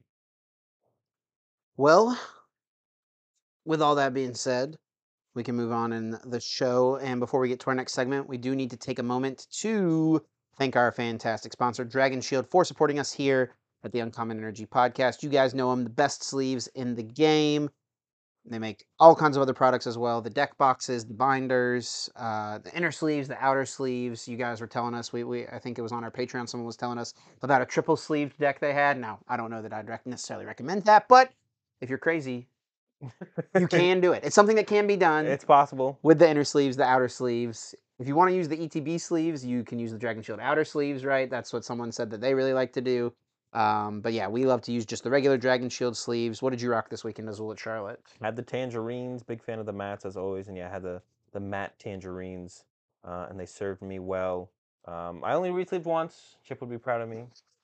Day one and today two. Okay, okay. Um, I'd be hard pressed to never do that re-sleeve. That's what, like the one I'm. yeah, sure. I think that's fine. And it's not necessary to do. Azul's just, It's just me. It's just him. I do recommend always checking your sleeves though. of course. Like no matter what. you can replace some damaged ones. yeah, yeah, yeah. Wear and tear happens, of you course, to throughout a replace long the whole the whole sixty. But yeah, huge shout out to Dragon Shield as always, being a sponsor of the podcast. Check out the link in the description over on the YouTube side of things. Uh, to use our referral link, you can use also use code UEPOD to receive five percent off and directly support us with any purchases you make over there at DragonShield.com. And with that said, up next we got guess that flavor text. It is my week to pick a card for Chip, where I will read the flavor text on the card, and then Chip will try and guess what Pokemon that card belongs to. If you can write without using any lifelines, you get four Wow. points. For each lifeline you use, get one less point. The lifelines are what set the card is from, what stage the card is, and reading the attack name. So we've got a viewer of the podcast. Shout outs to Tim and Games. They made a guess that flavor text tracker for us, and they've been updating it. We've been referencing it to try to Yeah, you know out. remember what cards we picked, all that stuff, uh, and what the score is and all that. So shout outs to Tim and Games. The score is currently 16 to 11, but I just noticed from a couple weeks ago where you picked Barboach, instead of just writing that I didn't use any lifelines and that I got zero points, they wrote stage, crossed it out because I should have guessed stage because I Yeah. knew it was either Whiscash or Yeah. Barboach. And they wrote three for Chip and then crossed it out, crossed through. Absolute savage. Rescinded shout out. that's for, actually that's pretty funny. What could have been? What could have um, been? what was right there. been? You even said Barboach's name. You were like, oh, Barboach or Whiscash? I'm sure it's not as bad of a punt as something you've done. All right, anyway, go ahead. Well, I still got the one point on the ice cube. It's your turn this week All right. to. Gosh, you finally are saying it right, by the way. You Bar- remember you Whiscash? used no Ice Cube. Oh, ice Do you not cube. remember how you used to say it? SQ? SQ? Are you kidding me, man? SQ? All right, look away so I can pull it up. Okay, I have it okay, on my okay, here. So Yeah, yeah, yeah, yeah. I'll yeah. pull it up and read it, and then if when we get into the other, Make sure they can't see it as well. Oh, uh, well, can you? Well, let me see. Oh, you're not looking. I will look. No, No, they can't at see it. Okay, are you ready? You're good. Yeah, yeah, yeah. Let's hear it. There's a hole in its tail that allows it to draw in the air it needs to keep its fire burning. If the hole gets blocked, this Pokemon will fall ill. I feel like you did this one like recently. Really? Yes. I don't think so. This sounds so familiar. I'm pretty sure I have not. Say it one more time. There's a hole in its tail that allows it to draw in the air it needs to keep its fire burning. If the hole gets blocked, this Pokemon will fall ill. Maybe someone came up to me at a regionals and read this to me. All right, let me. They're leaking? Well, you're. Are, is it on the screen? No. Okay. Well, I'm gonna need some lifelines here. Okay, well, put it back up. okay. Let me go with what's uh what what set the card is from. Sword and Shield. A hole in its tail. Sword and shield. Fire burning inside. The fire Pokemon in Sword and Shield is like Scorch and Sizzlipede. They don't have holes or tails. Well, I mean, I guess they have holes, right? They've got a mouth, right? Uh, and I guess I it mean, be one of like my thoughts would one. be Numel, right? Like the hole, but that's not its tail. That's its back. Torkoal is another one, dude. Oh, I remember. It's Heatmor. Locking it in? Yeah, it's Heatmor. It is Heatmor. You definitely did this one. No. Someone did. Someone. I have. Well, look it up. Just search. I search have and heard page. this recently. Search and page. I don't think we've done this. Doesn't sound familiar to me. No. Okay. Someone literally came up to me at a regionals and did They this. leaked it. Yeah, I Oh guess my so. gosh. Is that where you got it from? Maybe they did No. it to both of us. That's not where I got it from at all. Three points, Three points, buddy. Dude, It's this one. I see it. Mm, Oh, never Nope. mind. I don't see it. You don't see it, dude. I like literally realized that I was tripping with the over under thing earlier. I thought like under 1.5 meant I had to at least have one. That's what I knew you were tripping. Yeah, I knew I was tripping because I was like, yeah, I need one. Oh, but I just. But it won- was I less than the prediction. you won yeah. the prediction. Oh, sheesh. All right. Well, Congratulations there's- to me, There's Heatmor with the hole in its tail. Shout outs to whoever read this to me at a regionals dude. so that I could get three points. But come read more flavor text at me at regionals. Like, You're what the not going to heck? retain the information. It doesn't That's- matter. Hey, I remember Darumaku or whatever. You still aren't saying his name right. Darumaku? Darumaka. Oh, Darumaka. Anyway, we can move on to the Liverpool regionals coming up this weekend. Really busy month here for Pokemon. We've had Charlotte this weekend, Liverpool next weekend. Yep. The weekend after that is Knoxville regionals, back to back to back tournaments. Run it back. Last regionals as well in Liverpool for this rotation, for this format, right? Rotation will happen. You mean in Europe? In Europe, yes, Yeah. yes, yes, yes, yes. Sorry. Last tournament in Europe this weekend before rotation happens. Yeah, here we go. Liverpool this weekend. Based on what happened this weekend in Charlotte, what kind of shifts for the meta do you expect to see right away? Is Zard going to be the most popular deck of the tournament? Probably. Still, like it's already pr- like because sometimes it feels like there's some decks that are I don't know if that's true, but more or less popular in Europe. is like something that comes up. Like Arceus is one of the decks that I would always go. Guardy I think will be at ten percent. Like I definitely predicted Guardy to be ten percent at this tournament. It was seven point six. Um, I think in Europe, Europe does like Guardy more. I feel like I think that's fair to say. I think we'll see ten percent from Guardy. Will Roaring Moon be nine? I don't think Roaring Moon's going to be on the graphic again. I couldn't see that happening. I could be wrong. Um, Charizard being number one, or at least close to Tina, makes sense. Um, Mew. oh, there's another tournament before E EUIC, bro. well, I don't know. There's a tournament- Said it. Well, I asked you before we started, and you're like, yeah. Oh. I was like, that made sense to me. Oh my gosh. There's another tournament in Europe. Dortmund. Dortmund regionals in February in Germany. All right, Chip's bad. Um, but uh, yeah, I think it'll be pretty similar. I don't like. I'm looking at the day one meta. If you want to pull that up for them, take a look at. We can just look at that and kind of go off that day one meta from Charlotte.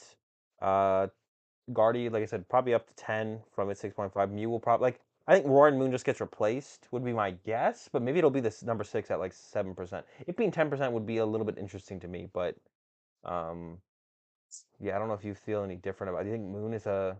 Do you think it can? No, I think it'll be power? up here. Uh, it'll be up here, but not. Well, Do you think it has staying power?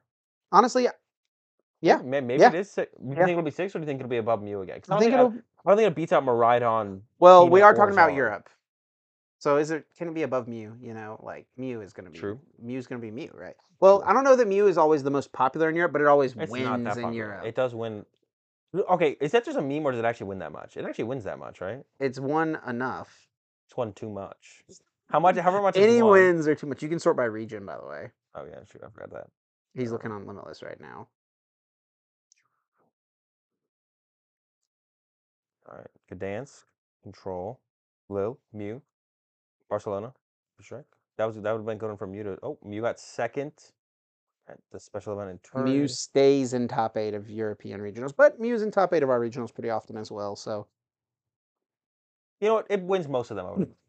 It wins more than anything else. Close oh man, Um, yeah, Mew. I, I don't know. I, like Guardy's the only one that I would I would be confident saying is going to get more popular. Charizard being 17 again seems like a lot, but I mean it's been so popular for so long. Maybe it I- stays. I I'm like kind of lost. I think this is when we're gonna see Tina overtake, right? Because Well, hold had, on, hold on. This is like another thing though. These events are so close. Is there time? There's no. Is there no well, adjustment? no, right? but I don't. Th- I think that that is why we didn't see Tina overtake in Charlotte. Are they going to work more compared of, like, to Portland yes, results? yes, that's what I'm kind of thinking, right? Okay. Okay. So I'm pr- gonna predict Tina's gonna be more popular in uh, Liverpool, and then also I'll predict that regardless of what happens in Liverpool, that Tina will be the most popular deck in, in Knoxville. Knoxville, you're already going to lock that in. Yeah, All right. Yeah, I mean, I could see it. I mean, yeah, I, I think it should be right. Uh, I guess like the one thing you can always kind of go back to though, like it is a it is a tough deck. Like, but but we saw it be sixteen percent at the first regional of the year in Fiorio, yeah. right? It was sixteen percent, the most popular deck by a decent amount. Um, so and people do like it. I mean, Dan Hugar when he got top eight in San Antonio, right? Um, one of the things he said in one of his winter interviews was like, uh, "I like playing this deck because it doesn't matter what I sit down across from. I know I have a chance. Yeah, yeah. You know, like I'm never like out of a game when the card gets flipped over. It's kind of like the Guardy of of this format, whereas Guardy felt like that last format, or maybe the format before. I don't remember, but Guardy felt like it was like, all right, I can kind of beat everything, which is kind of cool. Yeah. Um, but that definitely is. That's what Tina is. This format for sure. You sit down, you're like, ah, I can kind of beat everything. Um, it's kind of cool. But yeah, I yeah I could see that happening. So Tina number one, Charizard number two. Who's number three then? Miraidon, Guardy. Probably Miraidon. Guardy number four, or you, do you think Mew or Moon slips? I think Igardi can come in right there at that spot, and then Mew, Moon, interchangeable there at the six. That would be my prediction. Yeah, I think going in. Does, what would be what's the next deck? What's number seven? Right off the list, The probably Rapid, Strike it still. Rapid yeah, Strike? I don't know. I feel like it's fallen. it What- what has fallen, but I think it's enticing to see those. Well, Lost Box can't be far though, right? Because that's what that's what Moon replaced kind of here is Sure. And then the other thing too is mm, I think for a while at the start of this format, people were like, "Oh yeah, Urshifu uh, beats Miraidon." But like as this tournament, as this format has gone on, I think people have realized that's not necessarily the case. well, for the peony build specifically. yeah, the peony like. build now that it's become more popular, Urshifu is way less enticing because the peony build can be so aggressive, and I mean, especially if they're playing catchers as well, right? Yeah, they're like, coming after you. yeah, it feels like a tougher matchup, honestly, for the Urshifu. Urshifu to Urshifu on this. One. Oh my gosh. Um. I, I feel like we keep seeing these Urshifu players have really good starts. I'm thinking back to uh, Victor at San Antonio with Kreckler, or not San Antonio. No, what's San? No, no, uh, Sacramento Mhm. with Kreckler. Really good starts. Fell off. Kreckler had a good start at this one as well. Yep, he went eight and Um, one in day one. I think we had some good players start. Like Riley is one I remember um, at at San Antonio who had a really good start going into day two. And it's like the he was like 11-1-1 at I think the next inconsistencies like do catch up to it throughout how many rounds you play throughout a tournament. You know, if we stopped after day one and we were into cut, the Urshis would be in their top cut spots. But it does catch up to it eventually. You know, you start playing against the better players, punishing the the slower starts from the Urshifu player, not not open, leaving opportunities and openings for the Urshifu players to punish you for making Yeah. mistakes. Um, and then the inconsistency of the deck, I think you cut catch up to it over a 15 round tournament.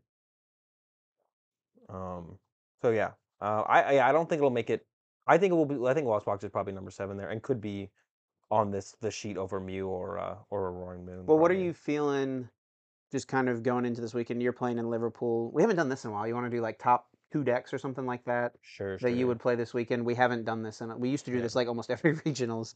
Uh, I think one for me uh, would probably still just be the Charizard. It's pretty good. It is still just really good, and it does really good against some of the stuff that is picking up the hype, right? The Roaring Moons and Miraidon's kind of making the comeback. is still doing well. I think I wasn't super in on Radiant Charizard for this weekend as much as you were. I know like you liked it a lot in your list. Obviously, that's the one you put out that you thought was good for the tournament. Um, and it did end up doing well, but I think because Miraidon and Moon like inexplicably were way more popular than I think people expected it to be, right? Uh, so like if that trend continues, I like Charizard a lot, probably for my number one pick. What about you? Yeah, I mean, if Radiant Charizard becomes the norm in Charizard again, I think Roaring Moon's like un, like unplayable. Like I think because they've cut it, it makes Roaring Moon like okay, Sure, sure, I sure. can beat some Charizards that you know don't draw everything or don't get those aggressive as starts. But if Radiant Charizard becomes the norm in, Radi- in Charizard again, I think Roaring Moon is, uh, he's just it goes back to being like, eh, this is a pretty bad deck. Um, I think it's go back to like the hands, which means you're not as consistent as something like the Ross build, stuff like that. Um, but yeah, I think I would, I, would be one of them. I think Miraidon's the other one. Like the meta, I think is gonna get better for Miraidon. I think we're gonna see more Tina, more Guardy. Um, good things for Miraidon. It's not gonna get as it's not gonna even get as good as I thought. Charlotte would have been for Miraidon. It won't even get that good. But I the Peony Miraidon build is just the deck's good. I think you're favored against Tina. I like decently favored against Tina. So uh, it's like one of the few decks I think that is. I think Moon is also favored against Tina. Yeah, that's what Vinny Um, said as well. He felt like Moon was a bad matchup. but Moon is tougher into Gardevoir, and I think Moon is actually tougher into Charizard. I think I'd maybe rather play Peony Miraidon into Charizard than the Moon, but it's pretty close because they both have a tough time. They both have a tough time against Charizard. Yeah, well, you at least can just get off to the faster start with M- M- with hands, really. yeah. I I mean, if they both, if, if Charizard has Radzard, it's kind of bad for both of them. I think for me, my second deck would probably be uh, DTE Mew, to be Okay. honest. Not Fusion Mew, DTE Mew. I just want to draw cards. Consistent, burn through the deck, and cross my fingers that I don't play any Spiritombs. that's some. I would probably play like the Rob Vance Kelly list, something like that. yeah. which- yeah. Rob Vance. The Rob Vance list. Shout out to Rob Vance. I That said one person's. I said one person's last name and one person's first name. Yeah. and like in the wrong order as Uh, well. yeah. Not Vance Rob. The ultimate, Rob. the ultimate Mew player, Rob Vance. I honestly sounds like a car salesman. I'm. Trying to sell you on DTE. That's great. You do a lot of Rob. Vance. Vance refrigeration. Is that Bob Vance? Yeah, yeah. Rob Vance, DTE Incorporated. Incorp- Yeah. I would lean that direction. Uh, just draw some cards and you know. Yeah, you can't go wrong with DTE out. Mew. I mean, Mew in general. like, can, y- you can. Well, I feel like you. Well, I don't know with the Moon hype though. Can you go wrong? Maybe we are going wrong with Mew. To me, I didn't really mm-hmm. factor that in. It's like okay, Charizard has been 17%. We still see Mew's doing fine. The matchup's not terrible. Theoretically, Charizard is going to come down a little bit, but now with this Moon stuff going on, Yeah, I, with the double box, I think it's pretty tough. it is definitely not a good matchup. I thought it was bad. I don't think it's as. I don't think it's like 2080.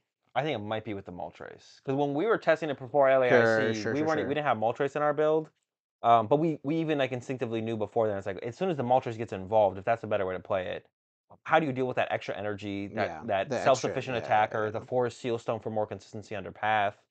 Um, I don't know. That might be honestly Europeans. It might be time to put the Mew down. They might even put it down.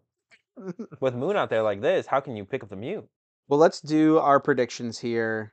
Uh, you know, keeping with the trend of the Mew in Europe, will Mew win the regional championships this weekend in Europe? Of we, course. Okay. You're just locking it in right That's away. a dub. That's a dub. Mew's getting there. I think Zard is still a little too popular personally, so I'm going with no for the Mew to win. Um, I think it just will get checked by the Zard a little too much. Oh, but it's not the last one. It is not its last regionals, yeah. So maybe I say no because it'd be more entertaining if it won Dortmund. okay. So they have to go. We're going double no. No, we're going yes. It'll win both. That'll be epic. That'd be insane. Insane. Okay, over under. Oh, we didn't even set a line. Over under 1.5 I Giratina V Star. 2.5.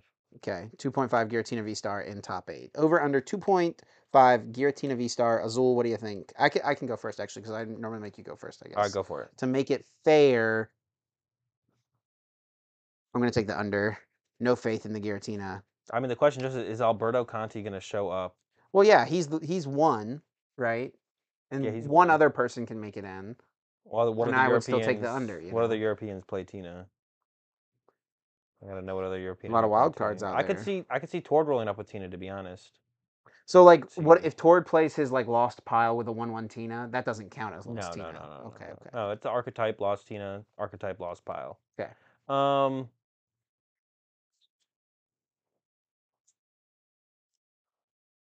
I'm gonna go over. We're gonna go over. We at least have Alberto locked up. That's one, And that's on par with what happened this weekend. We'll see if that holds true. and that's how that's what's gonna make it such an easy dub for the Mew. Okay. Literally, so many gear. That is fair. You're you're being consistent. And then beats Yep. Alberto in the finals. Um, Alberto Mew. Azul just doesn't want alright, to give my- it to you. This is my this is my I've been doing this a little bit more. My in-depth or what is it? What would you even call it? It's my crazy prediction of the tournament is Alberto makes finals with Lost Tina okay. and loses to Mew. okay. Any specific Mew player? And Alberto does not tech for the Mew. No Spiritomb, no Drapion. Mm. Any specific Mew player? I mean, to be honest, every time a Mew player from Europe has won, I've never known who they are. Not to say they're not, you know, Sure. That's one thing actually like we've talked about is like, um, like when like a when some North American players get top eight or win in North America, me and you are like, oh yeah, that makes sense. But I'm sure there's a lot of other players around the world in other regions that are like, who the heck is this, right? Yeah, Um, and like for, a- when yeah, we look at European results, we're like, I don't recognize any of these names. I don't know who these players are. But I'm sure if you're in Europe, you're like, okay, yeah, that's a solid player. Them in top eight makes sense. Them winning makes sense. You know. Um, so person I don't know. It's gonna be the- Alberto loses to a Mew player in the finals to a person I don't know. That's and the then answer. our last prediction. But I do know them after they win. Last prediction. What deck will Tord play to the tournaments? Well, it can't be Mew because then I would know him when he beats Alberto in the finals.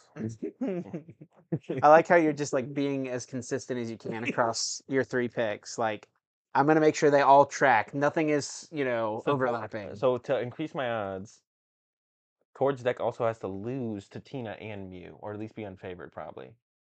you think uh, Tord is gonna play a deck that's unfavored to Tina and Mew? Maybe not, but Al- Alberto could play him for sure with the Tina. I got faith in Alberto. So I really want to say Tord's going to show up with Guardy. If Tord does show up, I know Tord was like planning to take a break over like the last month or so. Like I think he even tweeted out like not going to anything anytime soon because he was going to a lot of of North American stuff. He was in an event in yeah, China last Yeah, weekend. he was just in China, but that's different. Yeah, sure. That sounded like it was super cool. I wish I had had time to tune into that and see what they were were to. Because what format was it? It was like Urshi was Teleon. Team up through Chilling Reign. Okay, yeah, yeah, yeah. That's that. That was pretty sick. That was cool that uh, he got to do that. Let's go with the. Do you think he's gonna still be feeling Urshi and Teleon is gonna run it up in standard with Rapid Strike? That's up to you, but Let's go for it. Let- Let's lock in Rapid Strike. I'm gonna lock in Rapid Strike for Tord. He just couldn't get enough of the Urshifu, and he had to play it at Liverpool. I'm going- to the Mew in top four. I'm going with a definite lost pile here. Another pile. Do you think will be? Do you think it'll be different?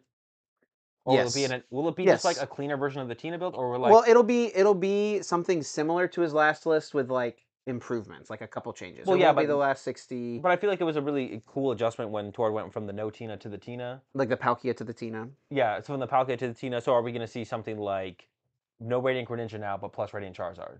You think it'll be like that kind of switch up, or it'll be just be like No, it'll he's just still gonna have Ogre and it'll stuff just like make a slightly cleaner Ogre Tina Moon build, Ogre Tina Moon Hands Bone.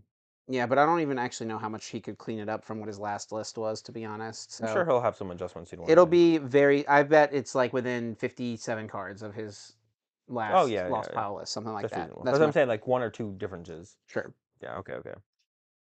Okay. Well, Azul, I think that's all we have for our main episode this week. We're going to get into the bonus episode exclusively over on Patreon here shortly. But in the meantime, we do got to say, oops, did I just cut off my mic? I think we're good. Thanks so much to everyone for listening and the support as always. Go check out the new Uncommon Energy channel. If you haven't, go watch the Evolution series. We really appreciate all the support we've gotten over there already. And hopefully, we'll have more episodes coming shortly. Um, and if you want to stay up to date with us or the podcast, the best place to do it is over on Twitter. You can follow myself at Chipperchi Azul, Nick Azul underscore GG. You can follow the podcast at Uncommon underscore Energy. Yeah, appreciate the support as always. Good luck to everyone going to Liverpool. Bring your Drapions, bring your Spiritombs, or don't, because I need Mew to win the thing. Leave them at home, actually. Do that. Alberto, do not play Spiritomb. I need you to lose in the finals. Appreciate it. And uh, yeah, catch y'all next week, uh, Wednesday mornings at 7 a.m. Eastern. See ya.